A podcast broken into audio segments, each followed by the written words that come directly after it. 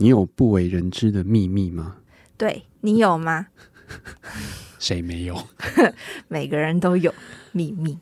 Hello，大家好，我是马里欧，我是九九。阅读提案，每周我们轮流分享一本书。本周是我提的《守密》，作者是麦克史莱平恩。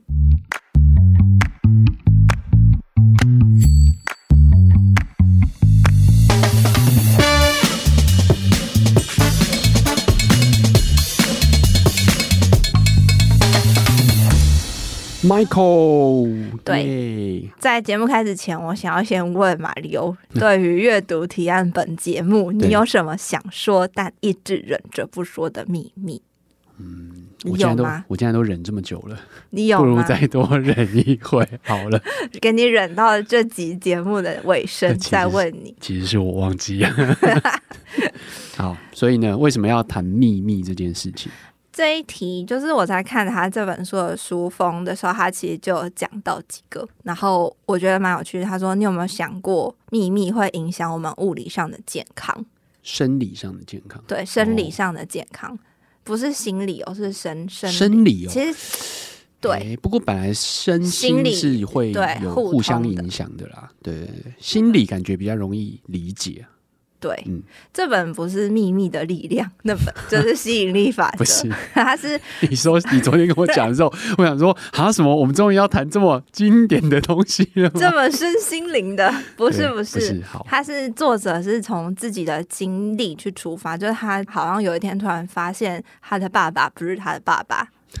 就是他是妈妈去找捐精者，啊，然后生下来的小孩，不是生父就对了。对，他从这件事情去发现说，哎，欸，其实有很多跟秘密相关的议题，然后这些秘密是会影响生理状况的，嗯，然后也提出了很多应对这种当你要守密的时候的应对策略方法，避免他们可能带来的伤害。因为我觉得每一个人一定都有秘密，所以我们要怎么跟秘密好好相处？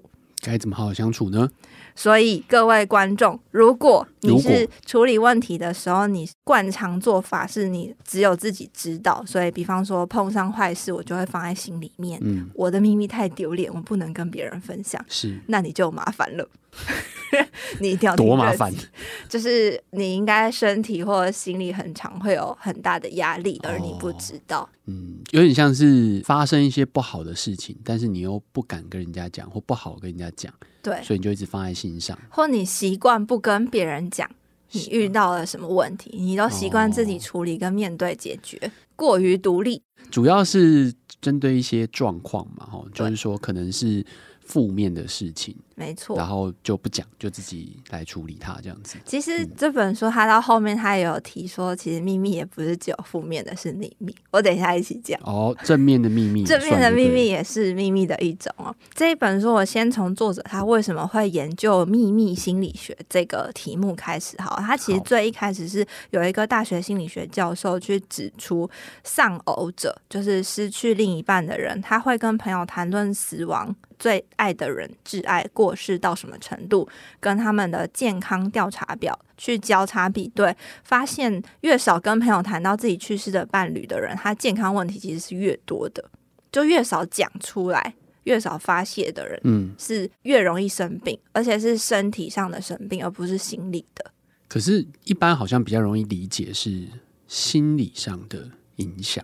嗯嗯，对，他就是还有包含他们的健康调查。就发现是真的是是有连带影响关系，所以那个结论指出是谈论悲伤的人看起来是比不谈的人更健康。另外还有再往下延伸是说自己多常想到伴侣过世这件事情，就是当你越常跟朋友去讲的时候，其实相对来说你就越常想到这件事情。嗯，可是为什么谈论悲伤会减少对于这个人的执着？或者是谈论困难的经验比不谈更好，是不是就代表保守秘密这件事情是有害的？嗯，就是他就是从这件事情往下延伸出这两个方向。对，听起来是好像不太好的感觉。对，可是其实结论是说，对情绪困难保持静默，然后这件事情本身它就会有一种哦无能为力的感觉啊，或者是你刚提到说我担心会有负面评价，嗯，或不敢表达的这种内在挣扎，它也不等同于守密。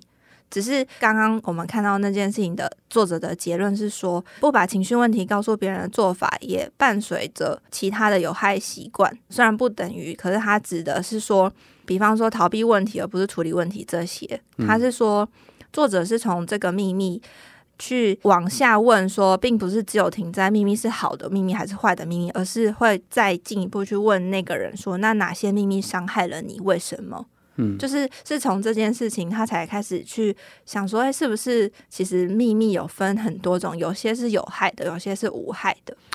哎，秘密还有有害的，什么样算是有害？所以，但。对每一个人来说，那个有害的定义可能不同。Uh huh. 然后他在这本书，他也有分，就是他问了两千个美国人，嗯、然后这两千个美国人，他就问了一个问题，是说你有没有一种你知道这个秘密，但是要忍着不说状况，或者是你目前正持有的一项秘密是什么？嗯、对。然后最后他就统计出三十八个常见的秘密分类。Uh huh. 然后从呃，伤害别人啊，或者是一些我们普遍道德之下的那些，然后一直延伸到哦，隐瞒某种偏好、兴趣，或者是我的野心、计划、目标，隐瞒特定的故事等，就是他总共列出了三十八种。嗯，对，然后再针对这三十八种，还有分一个秘密的坐标地图。嗯哼，还蛮酷的。那那坐标地图是什么？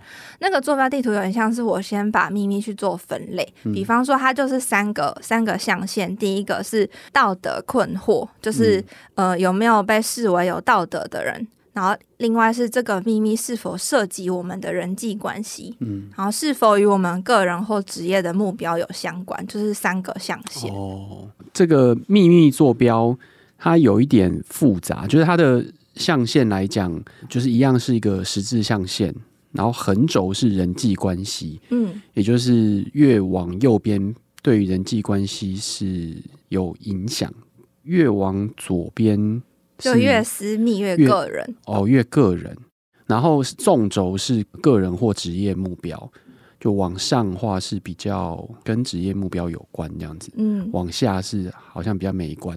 然后它那个标示的出现的地方是一个圆圈圈，然后圆圈圈本身有大跟小，也就是越大是越不道德。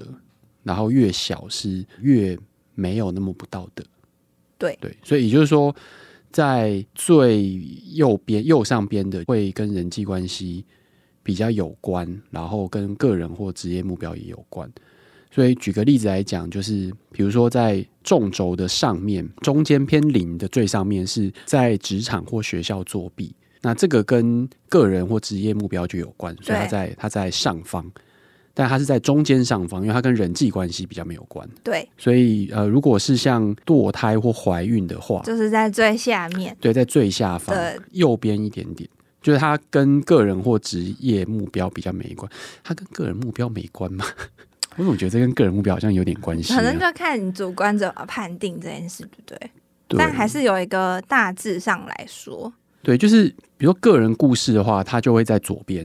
哦，个人故事它就跟人际关系没关，所以大家不知道有没有听懂？我们会可以看到要把这个图附上去，但总之就是跟人际关系越有关的在越右边，然后跟个人目标或职业目标越有关的在越上面，所以越左下方的就是跟职业目标跟人际关系都没有关，越私密的。对，但是其实这种东西就不太存在。哦，对，因为如果他跟你的个人或职业目标，然后跟人际关系都没有关，就没什么好守密。对，他通常应该就不会是一个秘密，就是又跟目标没关，因为目标就是你在意的事情嘛。嗯，对啊，然后人际关系也是你在意的事情嘛，它是跟你自己有关，然后跟人生目标没关，这根本就不是一个重要的事情啊。哎，也不能这样。所以它的它的象限等于说左下方的那个象限是对，基本上是不太存在这种东西啊。哎，对，我讲的就是那种跟你的个人或职业目标完全没有关系，嗯，嗯，然后又非常私密。嗯，那是什么？但是我能理解为什么，因为我看完那本书，所以我能理解为什么他把兴趣会放在这个地方。因为有的时候，你虽然会想要跟别人分享你的兴趣，但如果你发现那个人对你的兴趣好像有点兴趣缺缺，你就会发现你的兴趣其实不是每一个人都可以侃侃而谈分享的。对，所以他就会在某些场合的时候，这些东西会很自然而然，你会把它保守起来。嗯，对，保有。一部分的你自己。对，偏好也会有啦。偏好，因为有一些偏好，你可能会觉得有点尴尬。对对，这还是会有。没错。那有些偏好可能的确会影响到你的个人或职业目标。好，好这个蛮妙的，然后好，很特别哈。那我想要再加码问你说，就是你也遇过这么多人，然后在职场上你也就是当过很多人很多人主管，看过这么多人，你觉得心里有鬼看得出来吗？我不会讲心里有鬼啊，但我觉得闪躲、隐藏，试图隐藏什么，有会有一点感觉。你怎么感觉？我觉得其实前提是你有多熟悉这个人。嗯，就你越熟悉这个人的话。他就会可能有一些行为或者讲话的方式跟平常不一样，没有那么自然。呃，对对，对，所以通常就是跟平常不太一样的时候，你就会比较有感觉。但如果他有办法跟平常一模一样的话，那我觉得其实非常困难。哦，他这本书有提到说，光是想到自己有不可告人的事情，就你想到这件事情的时候，其实就很容易让人觉得有压力，然后自己也会觉得自己不够真诚。越觉得自己的秘密不道德的时候，这个秘密它就会再反馈给你，是就是你会有一种羞愧感，而且也会更容易反复去思考它。嗯嗯，这种就是有毒的羞愧感，就会带来的是没有安全感。对，然后他有提到几个句子，他说：“当你越感到孤单私密，你就会越感到隔绝。”嗯，然后越基于情绪而不是理性的话，你就会越觉得难以被了解。就是那种孤单孤立感，所以其实讲白了，就是你只要能够讲出来，其实大概就都还好。没错，这就是这本书的解法。嗯、你怎么破解了这本书呢？你你记不记得我们在前几集的时候，就是我在看这一 part 的时候，跟他后面提到的这个解法，嗯、还有前面他在讲悲伤的事情，我就想到杨月娥作者这一集，他不是说，当他觉得情绪很有压力的时候，真的就是能够找人说，就是说。嗯、其实我觉得他某部分就是呼应了作者的这个解法，就是当你把你的事情开始往。跟别人去倾吐的时候，其实你也在缓解你自己对于这件事情给你的心理压力。但他有说要怎么说吗？因为好像关键点还是在于你有多觉得这件事情不能说。对。那这我要要要再问你另一个问题哦。嗯、他说他有提到说，研究显示，不论在任何时间点，其实每个人至少都会有十三个秘密。十三个，好精准啊！至少哦，怎么？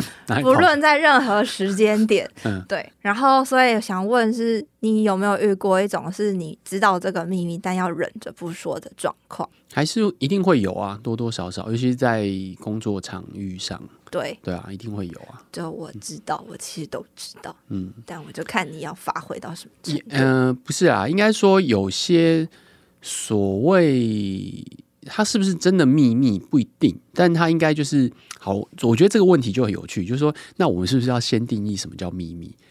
秘密好像是那种我知道你不知道的事情，嗯，对不对？但问题是在于说，但它是不是只有我知道呢？可能不是。对对，它是独家秘密吗？好像不是。所以就会变成一个很有趣的情况，就是那这件事情它可不可以说可能会涉及到当时的一个状况，然后那个状况可能是好，比如说你喜欢某一个同事，假设随便讲，呃，我知道那个同事其实喜欢另外一个同事，嗯，哦，不是我们公司，我们公司有那么有那么复杂。好，那那我知道这件事情，那我要不要跟你讲？就是定义上这是一个秘密嘛，就是我知道你不知道那个同事喜欢这个同事这样子。好饶舌哦，你在唱 rap 吗？对，我知道你不知道。但是问题是我讲或不讲，对于我来讲有没有差别？对你来讲可能有差别，但对我来讲好像没有什么差别。那我到底需不需要保守这个秘密呢？你是不是偷看我的大纲？我没有，什么偷看你的大纲？大纲本来就要给我看，你在讲什么东西啊？因为他就说，不是所有秘密都有，还有的秘密可以让你过得更好。他说：“呃，想避免冲突，想避免承受后果，嗯、想保护一些关系，我们都必须有所隐瞒。嗯、但其实我们跟别人的内在世界，就是透过秘密去分享跟建立这个关系，这两者还是一样的。等下什么意思？就是我们想要保护这些关系，嗯，但我们又会想要跟人有连接的那个关系，它某部分有些立场其实是一样的，嗯，所以最后他在针对这件事情，他有提到是说他的看法是这样，嗯，如果秘密它有可能会被意外的揭露，或在你没有说出口的情况下被得知，那么最好你还是抢先一步，至少你还可以控制场面。但是，可是我觉得你可能要判断，像那个好像不干你的事，对啊，就没有必要讲。就是你喜欢 A，A 喜欢 B，然后我知道 A 喜欢 B，你也喜欢 A，那我要跟你讲，我知道 A 喜欢 B 吗？这个讲或不讲，我觉得可以判我自己啦。嗯、我会说我有没有参与 A 喜欢 B 或 B 喜欢 C 的助攻过程。嗯、如果我有，有啊、如果我有参加到一小段的话，嗯、我会可能在某些不讲哦时间段去讲。啊！但如果我都没有参与这这段，我就是一个旁观者，我就绝对不会说。诶、欸，就我有没有被牵扯在里面？然后，因为我会讲这件事情是，如果有一天这三个人其中一个人发现，哎、欸，我有在某一个环节成为那个助攻，其实我都知道。哦，你就主动揭露，对，我就要主动揭露，不然我就完蛋了，完蛋了。哦我通常都是这种事情啦，就是如果这种感情的事情，我通常都是等到一切都尘埃落定，或者是隔了好多年之后，你才出来做事后诸葛。我就是把它当 故事在讲。曾经，曾经有个故事，就是对于大家来讲，那个哦，我觉得那个感觉应该是说，我觉得这已经不会造成伤害了。哦，对，就是某一个秘密，它的威力已经无伤大雅了，那我觉得它就可以揭露。就好像那种你知道那种秘密文件，不是那种有解密的时间吗？就是多久？比如说哦，三十年、四十年、五十年可以解密。解密的原因就是因为，就算大家都知道了也没差，因为你已经不可能改变任何事情，或是也不会造成任何影响。嗯，那那就那就解密吧。那时候再来看。对，我的感觉是这样子啦，就是好像我如果会讲的话，大概心态上可能是这样子，就是它已经不会造成什么影响了。但我不知道，就是会不会有人觉得说，那你那时候为什么要 不讲？对，可能会有这样想，就是总而言之，他就是说，最终会被发现的秘密。嗯，问题不在于要不要坦白，而是何时坦白。他的啊，对啊，那不就是跟我刚刚讲的一样吗？就讲白，就是你还是要讲，只是对你能不能造成不要造成那么大的影响的。但是要讲的，其实某部分是保护你自己的心理状态，因为他是说心理真的会影响生理。哦。但我觉得这都是跟别人有关的。我觉得如果是跟自己有关的那个压力可能会更大，好像一直想啊，好像是说就是自己有牵扯其中。我觉得像你刚刚讲那个例子，就是就是因为你自己有牵扯其中，所以你才会觉得好像应该要讲，我应该要说。对，如果如果你自己没有在里面，其实没差啊，就是你对，对你来讲，其实你会说不想别人的事情，因为你会说你就不会讲。那你不讲的意思就是这东西在我们这本书的定义当中，对你生理一点影响都没有啊。没错，对啊，是的，嗯。哦，这个是一个不错的，反正就是跟你有没有关，其实影响很大，就对了。对好，然后他在后面有提到说，我们再进一步去分析，就是你刚刚提到说这个秘密怎么样？对。然后他就说有三个顺序，你可以选择其中一个去回答，或者是你可以去判断这个秘密到底会不会造成你的伤害。嗯、第一个是说这个秘密。嗯、呃，有没有害处？有没有人因为资讯被隐瞒而受伤害？嗯。第二个是这个秘密是不是保护我认识的人，或保护我跟那个人的关系？嗯。然后第三个是我对这个秘密有足够的了解，我为什么拥有这项秘密跟我的处理方式？嗯。对，就是你可以用这三个去判断，就是这个秘密会不会伤害你，然后你觉得自己对情况的控制感有多少？你这自己能不能处理这个秘密？这个是要判断什么？这三件事情是要判断什么？这三件事情是要去判断这个秘密会不会造成你的心理压力来源。Oh, 就像你刚刚讲的，okay. 我们刚刚是旁观那三个人在那边爱来爱去嘛。对。但那三个人爱来爱去跟你好像没什么关系嘛，oh, 对不对？我刚刚想，我的例子里面那三个里面有你啊。哎、欸，怎么这样？好，反正就是 A、B、C 有啊，你 你喜欢 A，喜欢 B。好像自己曾曾经是这样。对对对，谁不是呢？哎、欸，好像有过哎、欸。对，可恶！我突然知道你在说什么事情了，可恶，不是很开心。好，接着我们就赶快来，然后跳下一个话题，直接跳下一个话题。我我不想谈这个，不想谈 A B C 的问题了。对，好，好，马里欧有没有不想回答问题跟想保持这个秘密的应对技巧？嗯，我觉得那个麻烦的点是，其实多数的人是不会想要正面说谎的，就是有一个核心的点要先讲出来。就如果说正面说谎对你来说一点都不是问题的话，那其实就没有就没有什么技巧的问题，你就直接否认，或者说根本没有这件事情就好。呃，我们先建立在这个基准点之上，对，就是正面否认或正面说谎对你的心理会有压力。对，我觉得这个才会有后面的选项。你要怎么应对？对，不然你就直接说哦，没有啊，你哪有这回事？可是你就是这个这种人呐、啊，你说我就是 对，你就是不说谎的人呐、啊。呃，基本上是、啊、对，没有，应该我觉得大部分的人正面正面否认都会有一点不舒服啦。比如说，你知道一个事实哦，然后你要正面去否定这件事实，其实心里会有点压抑。我觉得这心理学上应该有一个解释，没错，对，但我不知道那是什么。所以你的方法，嗯、我觉得我想看哦，如果正面问到是非题这样子那种感觉嘛，对不对？嗯。哎，马里奥的女性友人们、嗯，我可能就会觉得，我可能会讲说，就是为什么会想要这样问？哦，对，但通常你这样一回答，人家就知道，那绝对是，就是是，就是是，你才会回我这题。嗯，所以我觉得，如果真的要这样讲的话，听起来好像最好回答就是正面否认，哦、直接直接当面说谎。没有啊。不是，来作者来教你了，你，你来学哦，认真学。好 烂哦，我一点用都没有。他说不想回答问题的时候，最好的方法其实第一个，嗯、他觉得是闪躲问题，嗯，但是他也是说，最好的避免回答最直接的方法就是你就回答说你不想讨论。他、啊、不想讨论就是一种否认啊。但他是说可以开玩笑的，就哈哈不行，你不能这样问我，或者是更厉害的方式是，你就提出你自己的问题，但是是答非所问的切下一个题目哦，对，或者是讲笑话。其实我觉得蛮难，其实应该是看你就是那个问你问题的人跟你的关系到什么程度。对，就如果他是一个陌生人，或者是像我们在做访谈的时候，那我觉得比较。有也可以这样做。这题应该很多艺人他们应该会受到这题的训练。因为就是如果是非一定要回答，或者说他有一个礼貌关系上，像比如说呃，你说啊我不想讨论，或者说啊你不能这样问呐。然后如果那个人跟你是很亲近，或者是他就会觉得说受伤，他就为什么不行？为什么不行？嗯，嗯或者是对他就受伤嘛。他说啊你这个都不跟我讲哦，嗯，那你不就是？怎么办？那你要 你要怎么继续讲下去？但是他就说，他如果真的会受伤的话，就说先谢谢他，就说请了解，谢谢啊、请了解，我完全信任你。但我们谈谈别的，烂透了。我觉得，我觉得就是如果他可以，就前提是你真的有办法闪的情况下，嗯，那、啊、有些情况下就是你没有什么办法可以闪啊，你要怎么闪？忘记了，我忘记了。我我觉得那个那个忘记好像还不错。就如果你你可以。我我觉得应该这样讲啦，就是这这些所有的做法啊，都是一种对，就是他讲的不正面面对问题。那但是不正面面对问题，会不会造成更复杂的问题或更严重的问题？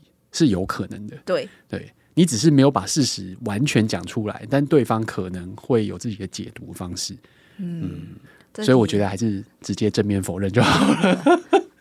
当面说谎，直接说谎，没有，你怎么会这样想呢？你你在想什么？啊、没有这种事情。嗯、好，总而言之呢，最后他是说，其实秘密就是要用来分享的。烂透了，这是什么建议啊？没有，是真的、啊嗯。他就说，秘密是用来分享的。我觉得这个有一点微妙、欸，就是我我大概理解那个概念啦，就是说你有一些想法或是一些经历。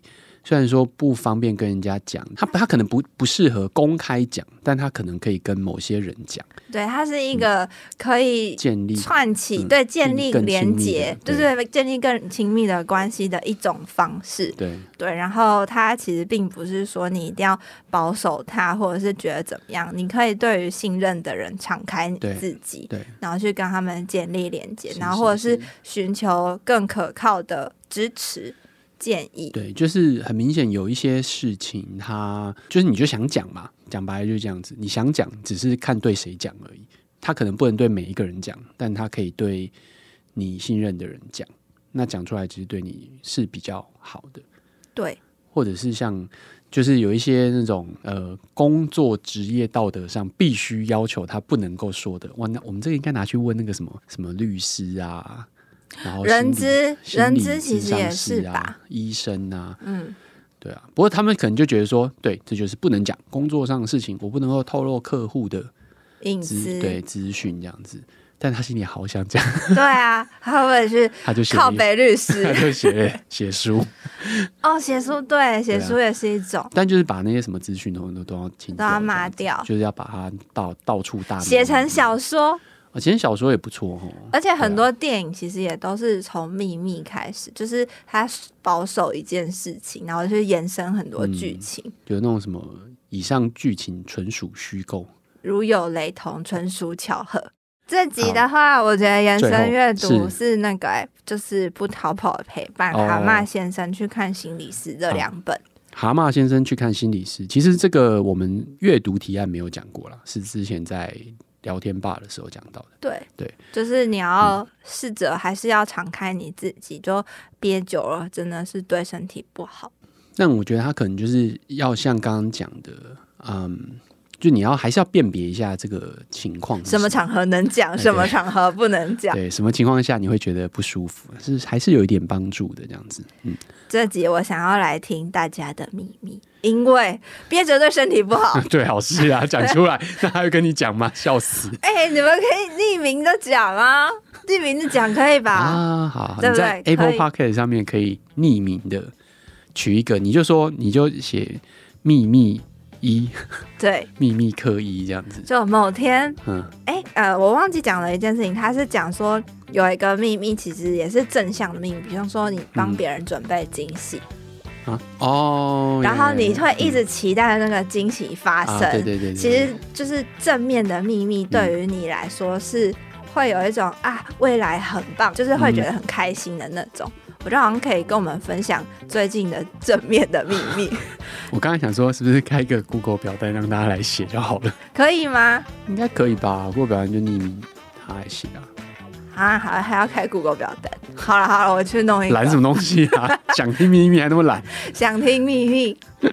好，那这就是这一集的阅读提案了。我们来谈了这本《守密》这本书。怎么样健康的去保守秘密跟分享秘密？那我那我这一集我想要问大家，最近有什么准备有趣的惊喜？好了，oh. 我喜欢听不同的惊喜准备过程跟方式。OK，, 就是说，比如说生日之类的。对，OK OK，好好，那就麻烦大家哦，在不知道有没有 Google 表单的情况之下，可以到我们的 Facebook、IG 或者是 Apple Podcast 或者是 Spotify 留言给我们，告诉我们你。最近的一个正面的惊喜，你正在筹备中，或者是经历过的有趣、最有趣的惊喜，对，嗯，你经历过的或是你准备的都可以，对，好不好？感觉很好玩，好期待哦！好，这是我们这一集的阅读提案，希望你今天喜欢，下次见，拜拜，拜拜。